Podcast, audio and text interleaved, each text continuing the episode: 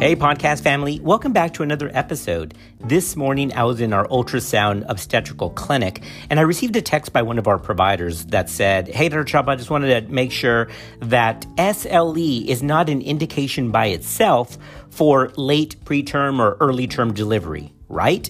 Ah, and that's a great question, isn't it? I mean, SLE is much more common in the female population and in those of reproductive age than it is in men. So it's very timely and very appropriate to ask that, especially regarding timing of delivery.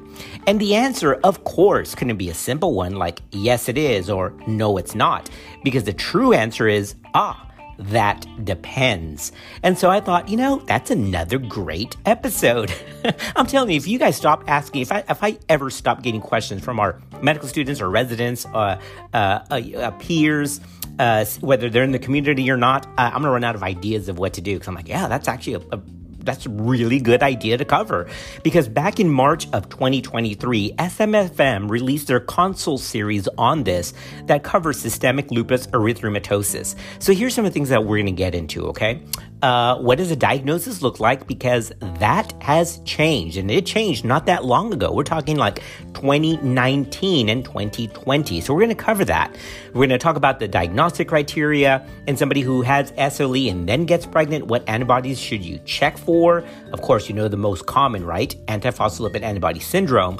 But what about Ro and La antibodies? We're going to talk about that, and we're going to cover that in this episode. We're going to talk about medications. Uh, is it okay to use uh, uh, hydroxychloroquine in pregnancy? And what about methotrexate? Now, that's an easy one, right? Methotrexate is a no, but here's the other question. How long should you wait between methotrexate use and actually getting pregnant? We've covered that question on a previous episode covering ectopic pregnancy, but we're going to revise that and talk about this here as well. And then, of course, we're going to get into the heart of this issue, which is management. Do patients need low molecular weight heparin just because they have SLE, or is there a certain caveat that goes with that? And of course, we're going to talk about timing of delivery. And here's a typical board question, right? Here's how they do this on the oral boards. Um, candidate X, uh, I see you have a patient here with SLE. Let me ask you a question on that. You wouldn't let your patient with systemic lupus erythematosus in pregnancy go to 39 weeks, would you? Ah, it's a great question. So, would you? Because the correct answer is well, uh, actually, uh, examiner uh, A, B, or C. That is a very good question. May I have some more background information on this patient? Like, does she have any medical comorbidities? Does she have growth restriction? Does she have preeclampsia? Does she have a history of stillbirth? And does she have any other indication for late preterm or early term delivery? So that is the appropriate answer. We're going to get into all that in this episode. So let's cover SLE update for OB in this episode right now.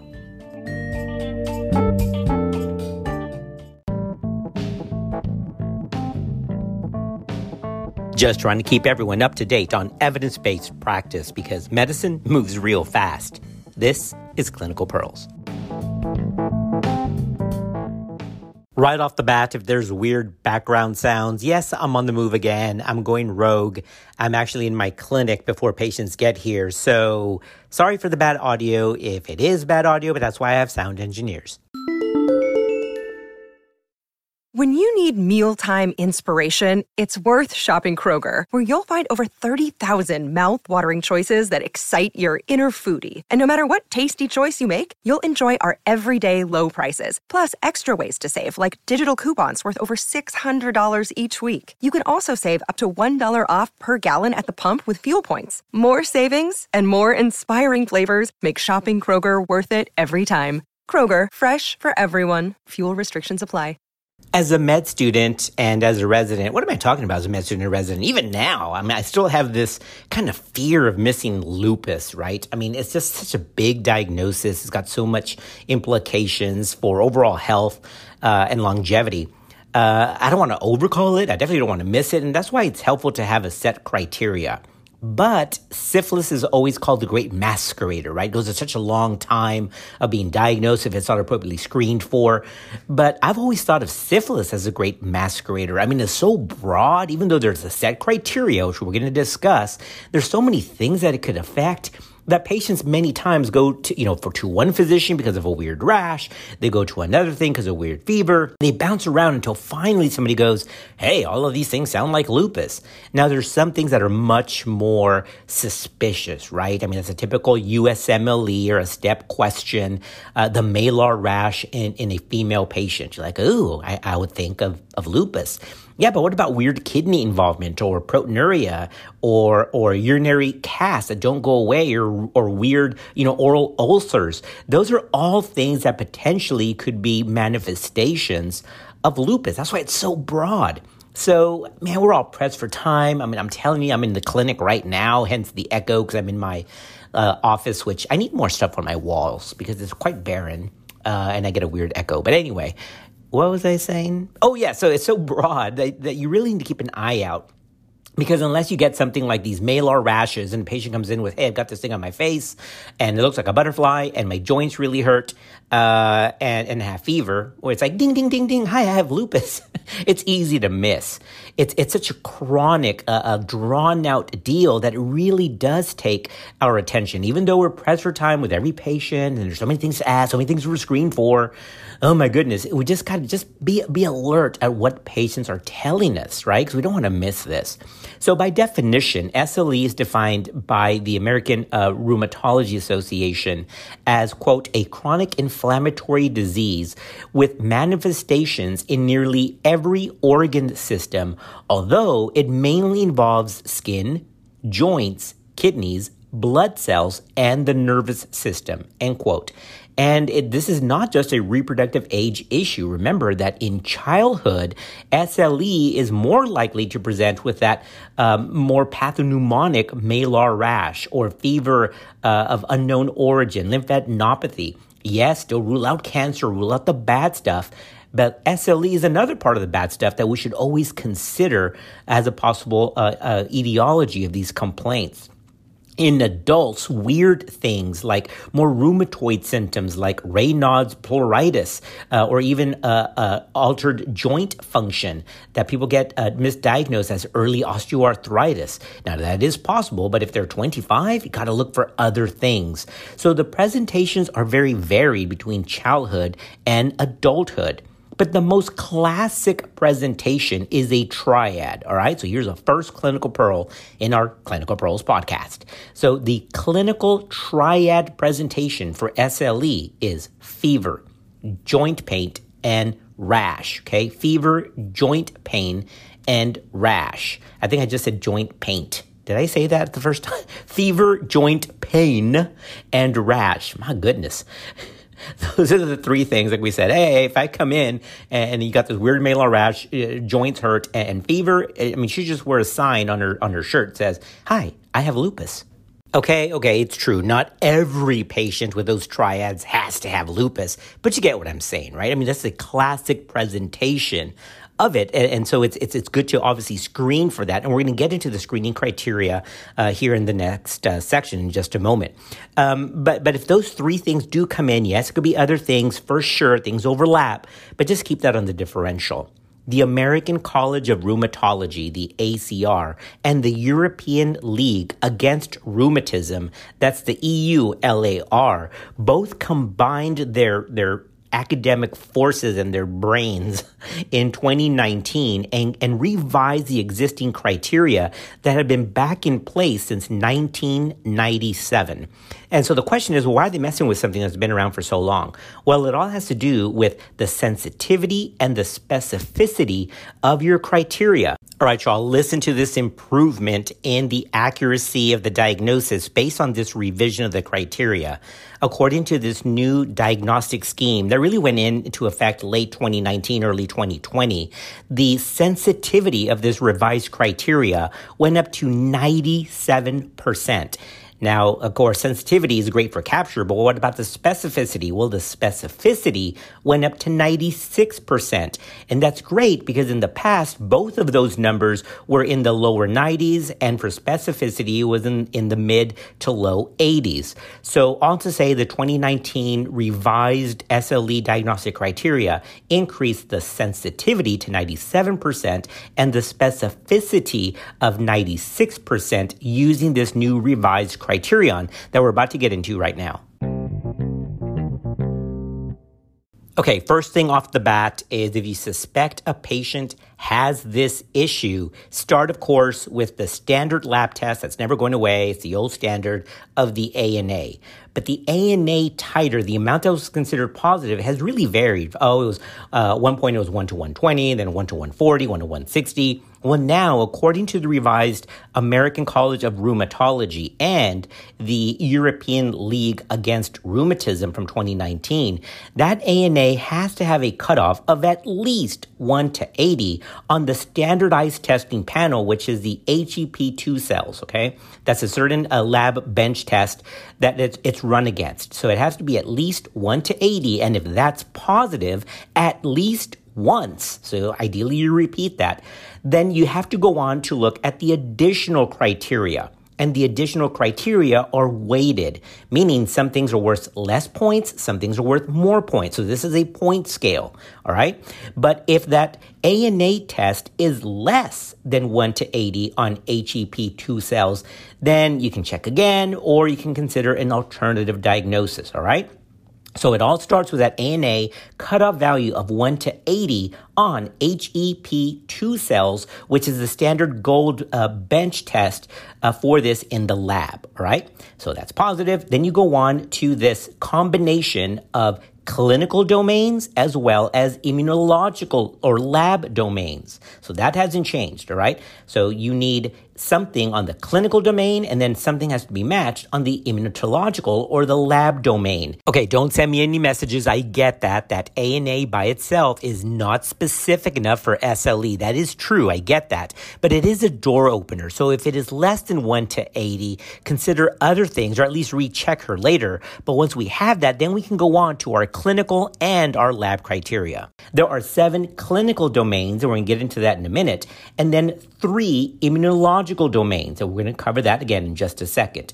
But each one of those criterions are assigned a point. They range from anywhere from two to 10. Remember, there's no zero or one, all right? So that's a little clinical pearl there too. Each criterion in these 10 different domains, seven clinical, three lab based or immunological, have a score of two or 10 patients with at least one clinical criterion and 10 or more points are now diagnosed as SLE. Everybody good? So you need at least one clinical criterion. And when you add up the points, it has to be at least 10 or more to be considered positive for the diagnosis of SLE. Okay, hold on. I lost my place here. Okay, so I found it. I'm back. All right. So the seven domains, let me give you these quickly. And one, I hate the name of this domain because why don't you just say fever, right? So it's constitutional and there's only one thing in there and that's fever. So for example, that gets a point of two, right? So in addition to constitutional, which is the first domain, there's hematological, then there's neuropsychiatric, mucocutaneous, serosal, musculoskeletal, which is joint involvement, and then renal. Now, let's stick with like serosal for a minute, okay? So, even though there's a condition like constitutional that only has fever, only one thing, only one criteria for that domain, and that gets a point of two, for things that have more than one criteria for that domain, like serosal, that has three different things, it could be either pleural or pericardial effusion or acute pericarditis. It's got th- those three different uh, criteria in that one domain. It always defaults to the higher score issue. In other words, if they have a pleural effusion, that's five points. But if they have acute pericarditis, that's six points. You don't add both the five and the six. You default to the higher number in that one category. Does that make sense? So even though serosal as a domain has pleural or pericardial effusion or acute pericarditis. If they have all of those, you only issue the six that's attached to the acute pericarditis because it defaults to the higher score number per domain. All right, you all, before we leave this quick review on the criterion, remember that if there's a criteria on the clinical scale that's happened at just one time, something that occurs on just one occasion, that's still enough to be counted uh, as an occurrence. Okay, it doesn't have to be repetitive. So The criteria does not need to occur simultaneous, so this can happen down the time uh, timeline as the patient presents. An occurrence can happen just once uh, of the clinical markers to be considered uh, to check off that box. And within each domain, only the highest weighted criterion is counted towards the total score. All right. Now that's all the clinical stuff. In terms of the lab or the hematological issues, then you have things that you already know about, right? Antiphospholipid antibodies, complement levels or SLE specific antibodies, like an anti-Smith antibody or an anti-double stranded DNA. Those three categories make up the immunological slash hematological part of the criterion, all right? So seven clinical markers and then the three lab findings, which includes the three big categories of antiphospholipid antibodies, complement proteins, which is low C3 or C4, or both of those that are low, and then SLE specific antibodies, specifically anti double stranded DNA or anti Smith antibody.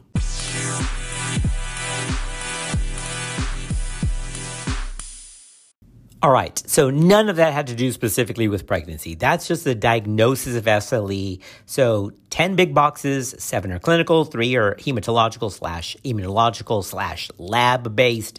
But here's how that relates to pregnancies. When a patient comes in and has a diagnosis of SLE, the first question to ask is, oh my gosh, are you in remission? Because that's the huge thing, right? The best pregnancy outcome has to do when there's been no disease flare for at least three months, ideally six months, but life is imperfect. So at least three months to be quiescent in disease.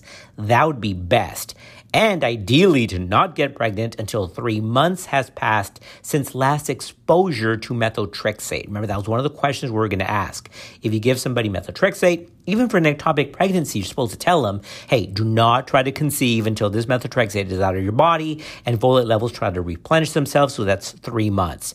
Um, and then for SLE is try not to get pregnant until you are well controlled with your condition and then ask if they've had certain antibodies checked. So it's a great a reminder to be in open communication with the rheumatologist or internal medicine physician who's caring for them because you've got to know if they've got antiphospholipid antibodies and if they have anti-Ro or anti-La, because those are the ones that can contribute to neonatal lupus and to heart block, all right? So, hey, you're pregnant, with SLE. Get that? I, I, get that. Okay, fine. If you don't have these antibodies checked, which you really should have, we need to check you for antiphospholipid antibodies and anti-Ro and anti-La.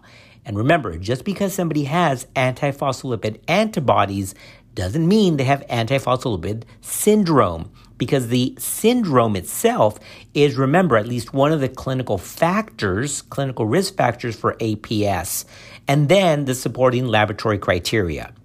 But if you don't know if you have an antibody uh, to APS, and you'll never know if they are more prone to have the syndrome.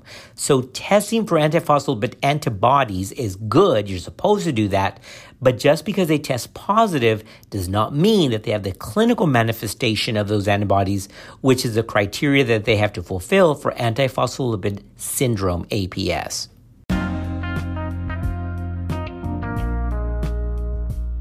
All right, y'all, when we come back, let's talk about pregnancy's effect on the disease. In other words, does pregnancy help it get better or does pregnancy more likely to make it worse?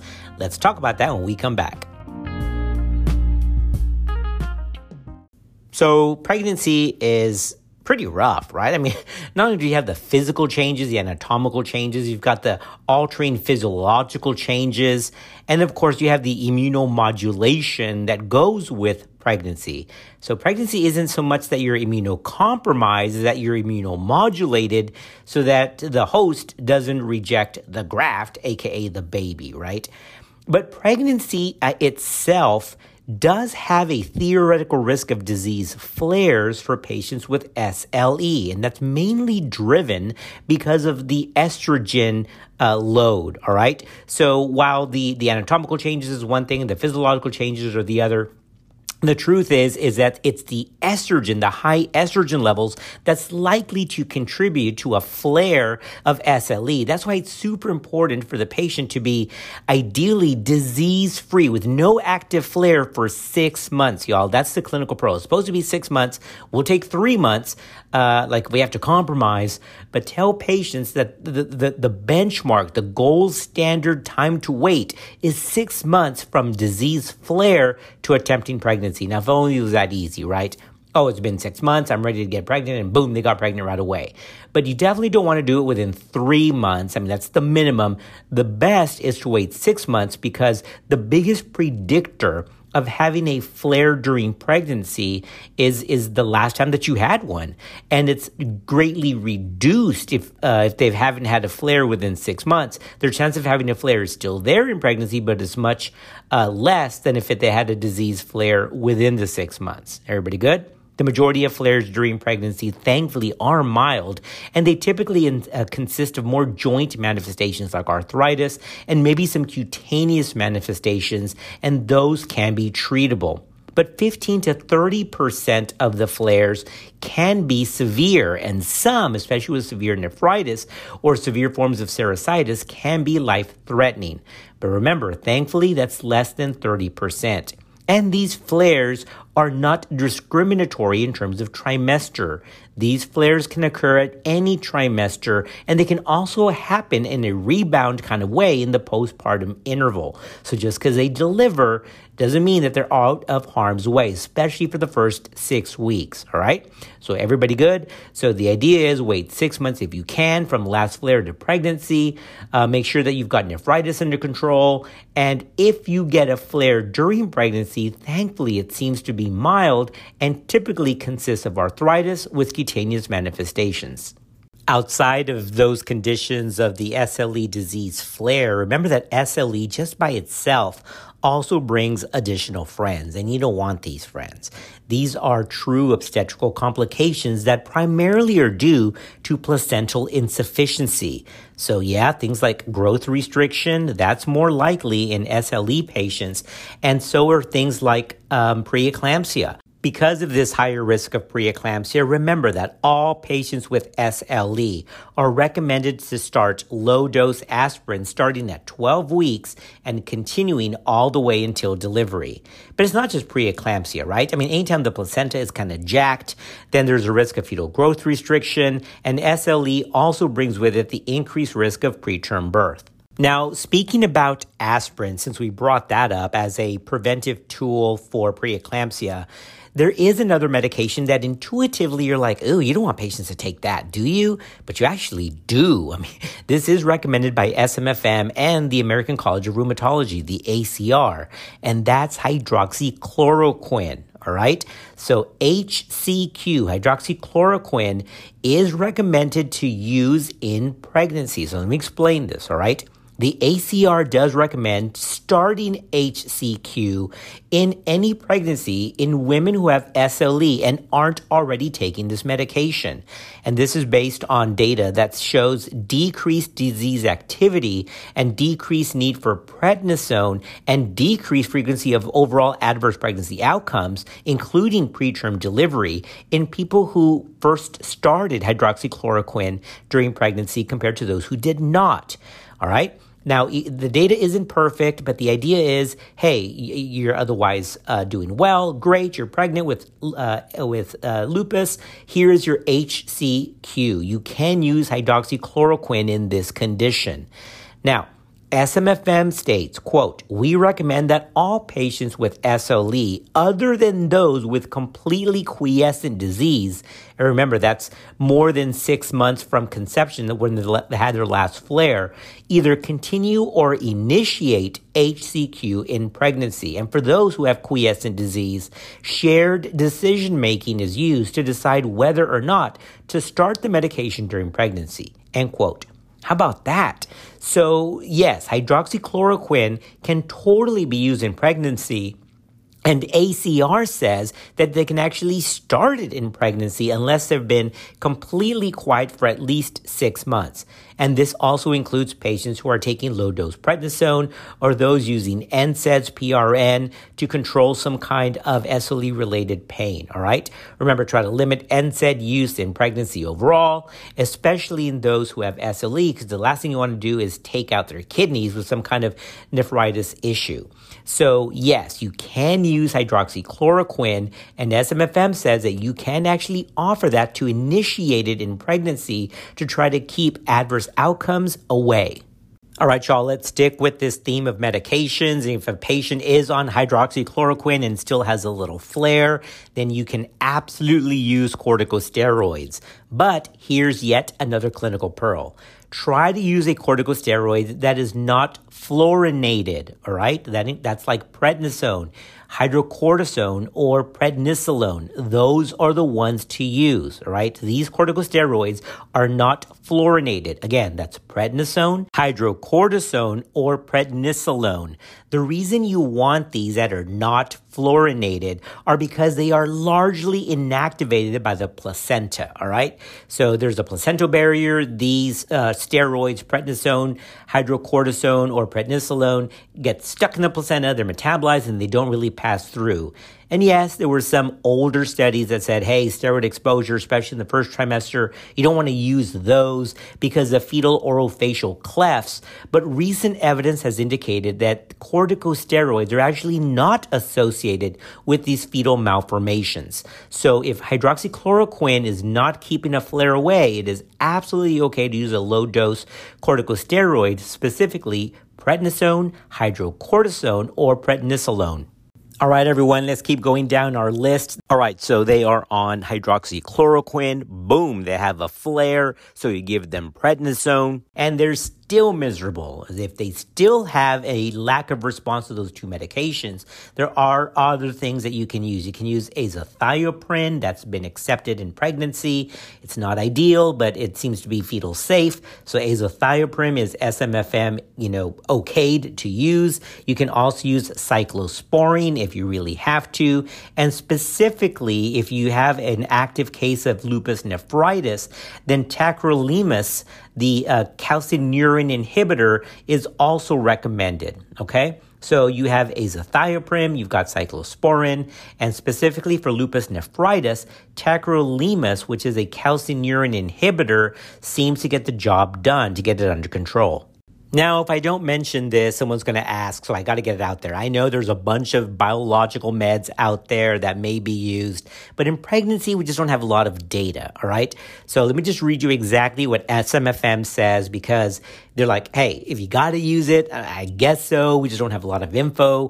Uh, and if the benefit seems to be there over any potential risk, then, then use it. But otherwise, try not using these. SMFM states, quote, we suggest against initiating newer biological medications with pregnancy unless alternatives with better safety profiles are ineffective.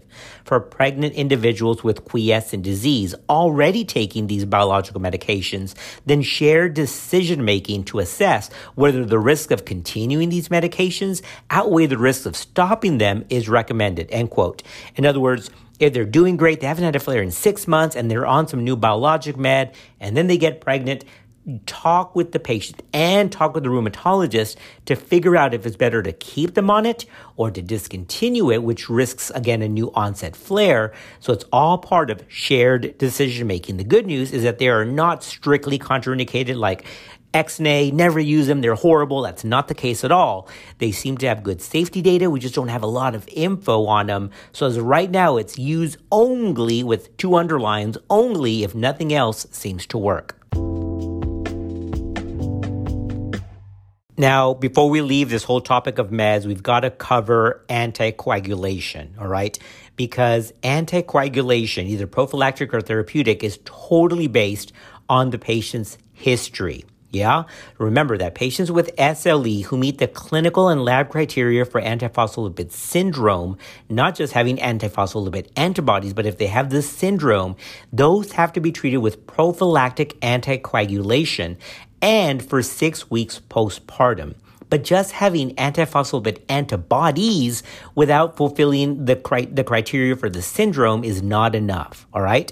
And for those patients who have had a previous thrombotic event with antiphospholipid syndrome, then they require therapeutic anticoagulation throughout the entire pregnancy and also for those six weeks postpartum. Now, special little caveat for patients who meet antiphospholipid syndrome criteria because they've had a previous stillbirth or recurrent pregnancy loss, all right? So they've got lupus and their criteria that's fulfilled for APS is recurrent pregnancy loss or stillbirth, then ACOG and SMFM state that they should have prophylactic heparin throughout pregnancy and also for the six weeks postpartum. All right, everyone, I've already said this before, but I've got to say it again because it's a big clinical pearl. Having antiphospholipid antibodies by themselves is different than having criteria fulfilled for the syndrome. So SMFM and ACOG both agree that if somebody has antiphospholipid antibodies without clinical events meeting criteria for APS, all that they need is low dose aspirin, all right? And I'm asked this a lot by residents uh, or, or other peers is, hey, I've got somebody with lupus with antiphospholipid antibodies. They need heparin, right? Uh, well, do they have do they fulfill the criteria for the syndrome? Because that's only for syndromic presentation. So ACOG and SMFM states, to be very clear, if they only have the antibodies without clinical events meeting criteria for antiphospholipid syndrome, all that they need is the low dose aspirin. And as our final recap on prophylactic or therapeutic anticoagulation, remember that that's on top of the already established low dose aspirin that they should be on because just having SLE by itself puts these patients at high risk for preeclampsia. So Low dose aspirin is not sufficient for treatment of antiphospholipid syndrome that requires either prophylactic or therapeutic unfractionated or low molecular weight heparin in addition to that low aspirin that's already in use.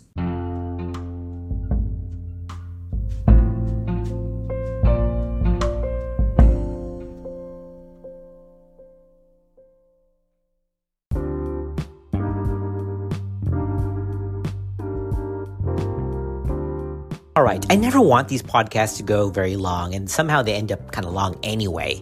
Uh, before I get to the end, I, I do want to apologize again. If you do hear this weird echo, I'm doing this where I shouldn't. I'm not in the studio. I haven't been in the studio in a while. I've been doing this rogue uh, for the last couple of episodes with my little handy dandy mic because I can't get to the to the podcast studio. And the other day, the other time I tried to get there, somebody was using it. So I'm like, oh, frustration. Anyway, I do apologize if you hear weird background sound because, well, I'm in my clinic. Um, now, no, I'm not putting patients aside. I'm not ignoring them. I, I won't even tell you what time I'm doing this because it's late and I'm about to go home. But it's late. I finished clinic already. It was a great day in clinic. Uh, and man, our, our just staff is just so great. So Hilda, if you're listening to the Hilda, thank you for you just did so. We just what a great team. I really enjoy working with you and Freed and everybody in our in our group. But uh, I, anyway, what am, the heck am I saying? Oh yes, the echo. So if you pick up a weird echo, I'm in the office. Everybody is bolted. I'm here by myself which I just saw a scary movie last night, so I'm really kind of wigging myself. I've, I, I got to get out of here. So let me finish this last episode, this last little section of this episode that has to do with surveillance and delivery timing so I can get the heck out. Before we cover surveillance and timing of delivery, a quick word about anti Ro and anti La antibodies, anti SSA and anti SSB. Those are the ones that can contribute to fetal heart block. But it is not recommended to give the mom steroids to try to prevent that, right? SMFM states that's, quote, of unproven benefit, end quote. So don't do that. It's also not recommended to do serial fetal echoes. You don't have to do that. You can just do one fetal echo, and even though some organizations do recommend serial fetal echoes to keep measuring the PR interval, that's actually not recommended by SMFM. And the reason that's not recommended is, quote, We acknowledge that this serial monitoring has been recommended by other organizations and that many patients undergo such screening. However, given the lack of proven efficacy as well as the risks associated with proposed interventions, routine serial fetal echoes for assessment of the PR interval cannot be recommended until more evidence of benefit is available. End quote. Now, if that makes some of you uncomfortable, like, ooh, I'm not supposed to be following the fetal echoes serially, I'm uncomfortable with that. What if I miss a fetal heart block? Don't worry about it. You are assessing for that with every visit because you're doing Doppler assessment of the fetal heart rate. So as long as you're doing a Doppler and you're checking the baby's heartbeat, which you should be doing anyway at every normal prenatal visit, that's going to be a great pickup for fetal heart block. So do your, your second trimester fetal echo. That's fine. But SMFM, as of March 2023, does not recommend doing continuous echo. Just do Doppler assessment of the fetal heart rate like you could do anyway. And if you suspect fetal heart block, then go ahead and then recheck with a fetal echo at that time. Remember, of course, that because of placental insufficiency and the risk of FGR and stillbirth, antepartum fetal surveillance is recommended starting at 32 weeks onward, and serial growth ultrasounds is also recommended in all patients with SLE. So, yes, having SLE is an independent indication to do antenatal testing starting at 32 weeks. But if you look at ACOG's bulletin on medically indicated late preterm or early term delivery, guess what's missing from that? SLE. It's not on there. So that's why I said at the beginning in the intro, like it's more complicated than yes, they require early delivery or no, they never do, because it has to take into account the patient's history. Do they have preeclampsia? Is that well controlled or not well controlled? Do they have FGR? What are the Dopplers like? Do they have a history of stillbirth? Do they have a history of antiphospholipid syndrome? So to be very clear, SLE is an independent reason to do surveillance. But SLE by itself, when it's otherwise uncomplicated, is not an indication for late preterm or early term delivery. They can get to 39 weeks. But if they have any other obstetrical complication from placental insufficiency, growth restriction, preeclampsia, obviously history of stillbirth, then earlier timed delivery is acceptable. You see, all of this started with that first question from uh, from uh, one of the partners, uh, another peer in OBGYN uh, in our hospital, is is SLE an indication for early delivery? And the answer is it depends. If it's otherwise uncomplicated, no pregnancy complications, no past obstetrical uh, fiasco, they can wait until 39 weeks. But any medical or obstetrical comorbidity does qualify under individualized care for early delivery, early term or late preterm delivery based on the specific complication that they're having. And for that, you got to go back to ACOG's guidance on medically indicated late preterm or early term delivery for that specific condition.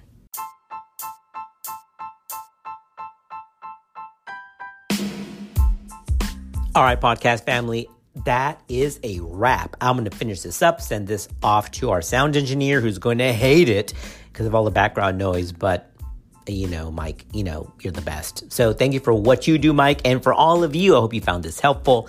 Thank you so much for being part of our podcast community. Honestly, guys, the messages that we get, I say it all the time, super, super encouraging. Uh, and we do really do hope that you find value in this. So thank you for being part of our podcast community. And we'll see you on another episode of Clinical Pearls.